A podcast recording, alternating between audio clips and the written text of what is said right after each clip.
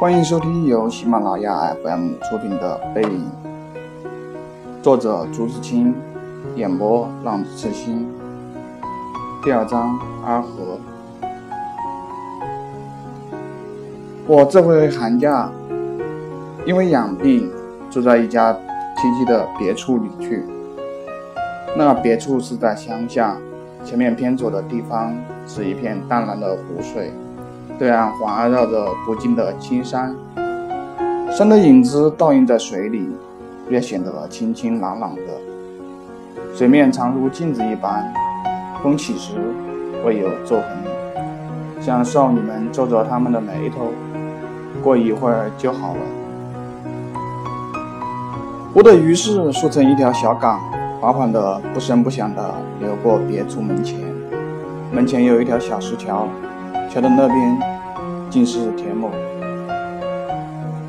这边沿岸一带相间的栽着桃树、柳树，春来当有一番热闹的梦。别墅外面环绕着短短的竹篱，篱外的小小的路，里边一座向南的楼，背后便倚着山，西边是三间平房，我便住在这里。院子里有两块草地，上面随便放着两三块石头。另外的间地上或罗列着盆栽，或种着花草。里边还有几株枝干弯曲的大树，有一株几乎要伸到水里去了。我的亲戚伪军只有夫妻二人和一个女儿，他在外面念书。这时也刚好回到家里，他他要来三位同学同到他家里过这个寒假，两位是亲戚，一位是朋友。他们住着楼上的两间屋子，伪军夫妇也住在楼上，楼下正中是客厅，闲着也是闲着，西间是吃饭的地方。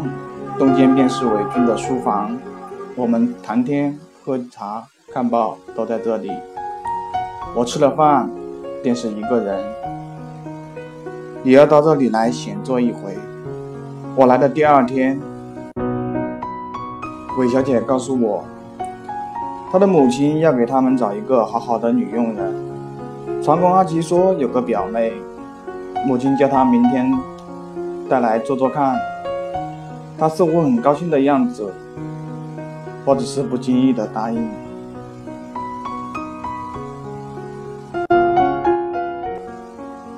平屋与楼屋之间是一个小小的厨房，我住在东面的屋子，从窗子可以看见厨房里的人来往。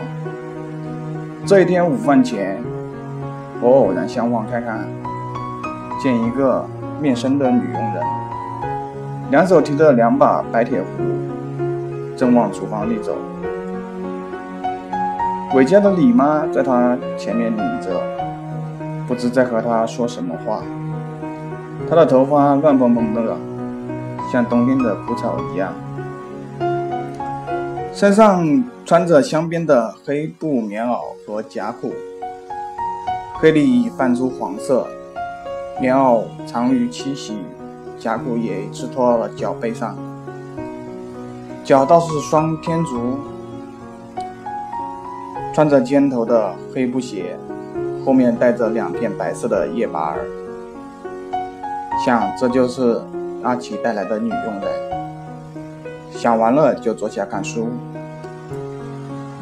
晚饭后，韦小姐告诉我，女佣人来了，她的名字叫阿和。我说。名字很好，只是人土些，还能做么？他说：“别看他土，很聪明。”我说：“哦，别接着看《手中的报》了。”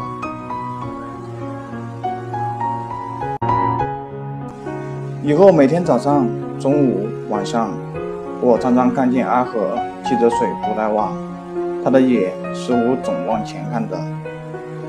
两个礼拜匆匆的过去了。韦小姐突然和我说：“你别看阿和土，他的志气很好。他是个可怜的人。我和娘说，把我前年在家穿的那身棉袄裤给了他吧。我嫌那两件衣服太花，给了他正好。娘先不肯，说他来了没有几天，后来也肯了。今天拿出来让他穿，正合适呢。我们教给他打绒神鞋，他真聪明，一学就会。他说拿到工钱也要打一双呢。我等几天再和娘说去。他这样爱好，怪不得头发光的多了。原来都是你们教的。好，你们尽教，他讲究，他将来怕不愿回家去呢。大家都笑了。旧新年是过去了，因为江浙的兵事，我们的学校一时还不能开学。我们大家都落在别墅里多住些日子。这时，阿和如换了一个人。他穿着宝蓝色、挑着小花儿的布棉袄裤，脚下是嫩白色红缨鞋，脚口还缀着两个半蓝半白的小绒球儿。我想，这一定是他的小姐们给帮忙的。古语说得好：“人要衣裳，马要鞍。”阿和这一打扮，真有些楚楚可怜的。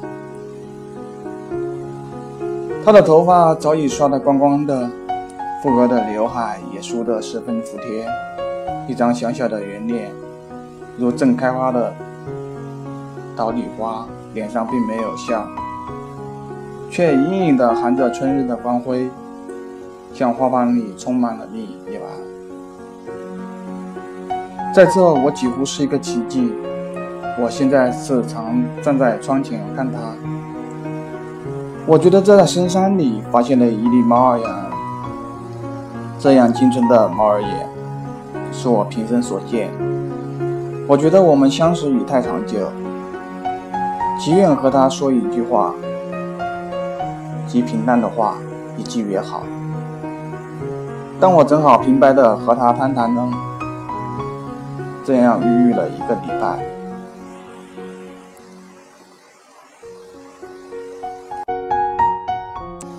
这是元宵节的前一个晚上，我吃了饭，在屋里坐了一会儿，觉得有些无聊，便信步走到那书房里，拿起报来，想再细看一回。突然门有一响，阿和进来了，他手里拿着三四支颜色铅笔，出乎意料的走近了我。他站在我面前，静静的微笑的说：“白先生。”你知道铅笔刨在哪里？一面将拿着铅笔给我看，我不由自的站了起来，匆匆的应道：“在这里。”我用手指着南边的柱子，但我立即觉得这还是不够的。我领他走进了柱子，这时我像闪电般似的踌躇了一会儿，便说：“我，我。”他一声不响的，已将一支铅笔交给我。我放在袍子里跑给他看，跑了两下，便想交给他，但终于跑完一了一支，交还了他。他接了笔，略看了一下，便仰着脸向我。我窘极了，刹那间念头转了好几个圈头，到底硬着头皮搭讪说。就这样跑好了，我看你向门外一瞥，就走回原地看报去了。但我的头刚低下，我的眼已抬起来了，于是远远的从容说道：“你会吗？”他不曾掉头，只应了一声，也不说话。我看了他的背影一会儿，觉得应该低下头了。等我再抬起头时，他已默默向外走了。他似乎总是望着前看的。我想再问他一句话，但终于不曾开口。我撇下了报，站起来走了一会儿，便回到自己屋里。我一直想着些什么，但什么也想没有想出。您正在收听的由喜马拉雅 FM 出品的《背影》。第二天早上，看见他从厨房里走出时，我发现我的眼竟老跟着他的影子。他的影子真好，他那几步路走的又敏捷，又匀称，又苗条，正如一只可爱的小猫。他两手各提着一只水壶。又令我想到，在一条细细的索儿上，抖擞精神走的女子。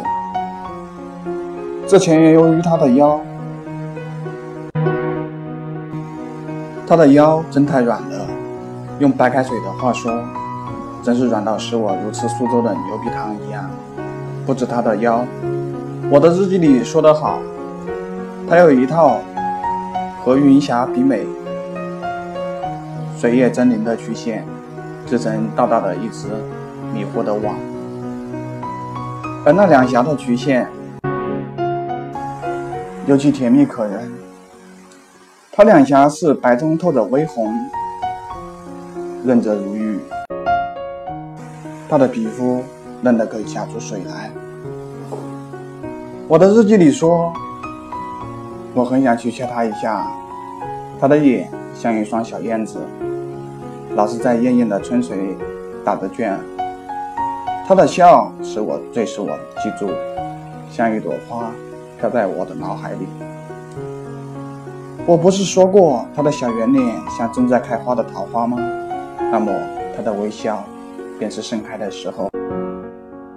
花房里充满了蜜，正如要流出来的样子。他的发不甚厚，但黑而有光。柔软而滑，如春丝一般。只可惜我不曾闻着一些香儿。从前我在他窗前看他多次，错得真是太少了。若不是昨日一见，虽只几分钟，我真太对不起这样一个人儿了。午饭后。伪君照例睡午觉去了，只有我、韦小姐和其他三位小姐在书房里。我有意无意地谈起阿豪的事，我说：“你们怎知道他的字迹好呢？”那天我们教他打龙鞋绳，一位蔡小姐便答道：“看他很聪明，就问他为什么不读书。”他被我们一问。就伤心起来。是的，韦小姐笑着抢了说。后来还哭了呢。还有一个一个傻子陪她淌眼泪呢。那边黄小姐可急了，走过去推了她一下。蔡小姐喃喃道：“人家说自己话，你们竟闹着玩，让我说完了呀。”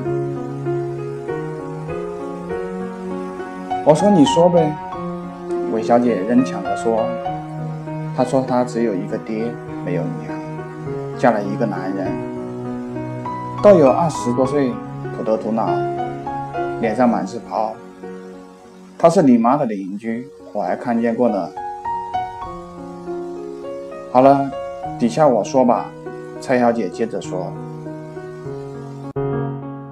她男人又不阿好，竟爱赌钱，她一气。”就住到蒋家来了，有一年多不回去了。他今年几岁？我问。十七不知十八，前年出嫁的，几个月就回家了。蔡小姐说。不，十八，我知道。韦小姐改正道。哦，你们可曾劝他离婚？怎么不劝？韦小姐应道。他说他十八回去吃他表哥的喜酒，要和他爹说去。你们教他的好事，该当何罪？我笑了，他们也都笑了。十九的早上，我正在屋里看书，听见外面有嚷嚷的声音。这是从来没有的。我立即走出去看，只见门外有两个乡下人要走进来，却给阿奇拦住。他们只是央告，阿奇只是不肯。这时伪军已走出院中，向他们道：“你们回去吧，人在我这里不要紧的，快回去，不要瞎嚷。”两人面面相觑，说不出一句话。延搁了一会儿，只好走了。我问伪军什么事，他说：“阿和喽，还不是瞎让一一回。”我想他与男女的事向来懒得去说，还是回头问他小姐的好。我们便谈到别的事上了。吃了饭，我赶紧慰问小姐。她说她是告诉娘的，你问娘去。我想这件事有些尴尬，便到西房里问了韦太太。她正看着李妈收拾碗碟呢。她见我问，便笑着说：“你要问这些是做什么？”她昨天回去，原是借了阿贵的衣裳。穿了回去的，打扮的娇滴滴的，也难怪被他男人看见了，便约了一些不相干的人，将她抢回去过了一夜。今天早上，她骗她男人说要到这里拿行李，她男人就会信她，派了两个人跟着。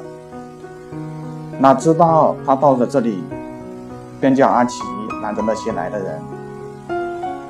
她自己便跪在我面前哭诉，说死也不愿回她男人家去。你说我有什么法子？只好让那跟来的人先回去再说。好在没有几天，他们要上学去了。我将来交给他爹吧。哎，现在的人心眼真是越来越大了，一个乡下女人也会闹出什么这样惊天动地的事了。可不是，张妈在旁插嘴道：“太太，你不知道，我叫三叔前儿来，我还听他说呢。我本来不该说的。阿弥陀佛，太太，你想他不愿回婆家去，老愿意住在娘家是什么道理？家里只有一个单身的老子，你想那该死的老畜生，舍他舍得放他回去啊？”滴血，真的吗？韦太太惊诧地问。他们说的千真万确，我早就想告诉太太了，总有些疑心。今天看他的样子，真有几分对呢。太太，你想现在还成什么蛇蝎？这不至于吧？我淡淡的插了一句。少爷，你哪里知道？韦太太叹了一口气。好在没有几天了，让他快些走吧，别将我们的运气带坏了。他的事我们以后也别谈了。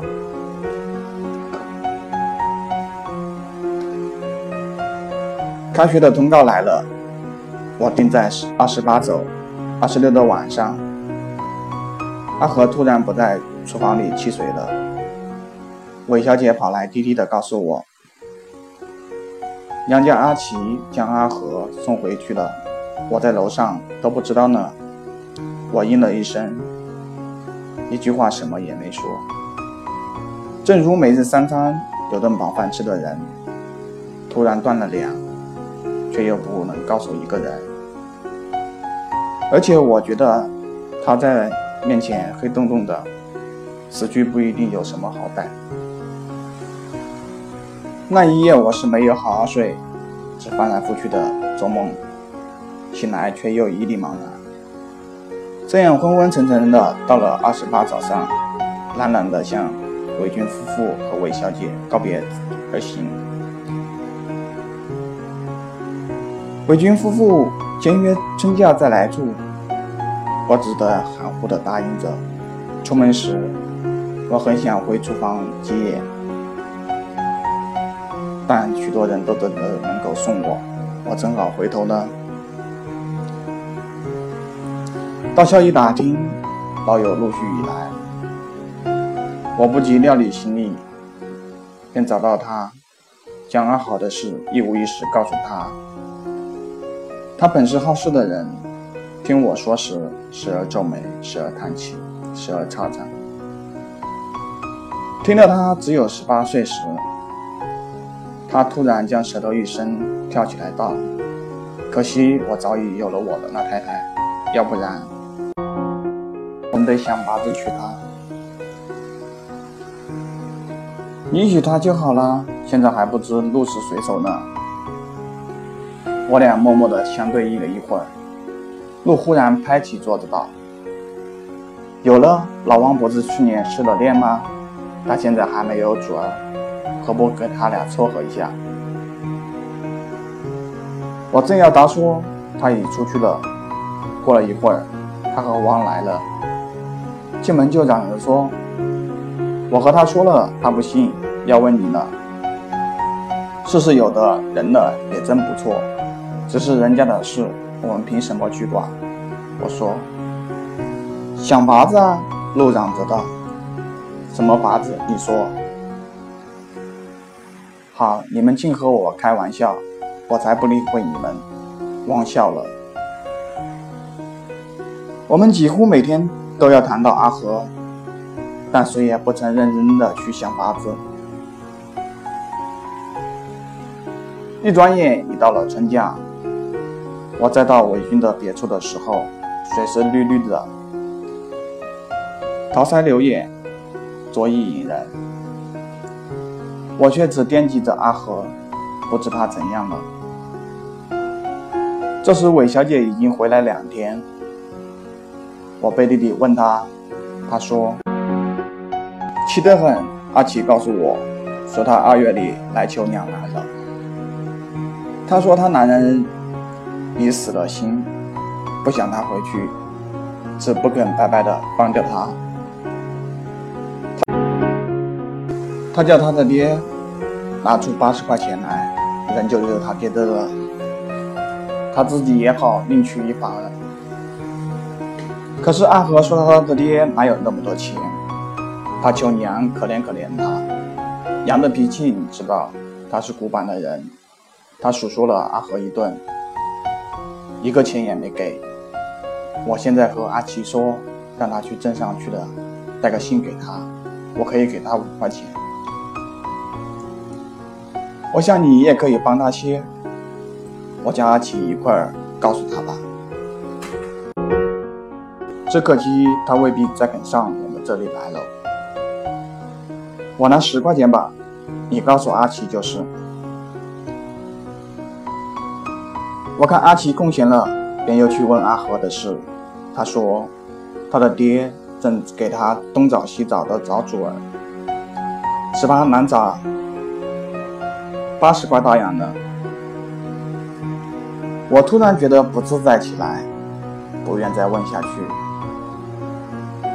过了几天，阿奇从镇上回来，今天看见阿和了，娘的，气真起来了，穿起了裙子，做老板娘了，据说是自己剪动的。这年头，我立即觉得。这一来全完了，只怔怔的看着阿奇，似乎想在他脸上找出阿豪的影子。我说什么好呢？愿命运之神长远护佑着他吧。第二天，我便托孤离开了那栋别墅，不愿再见那湖光山色，更不愿再见那小小的厨房。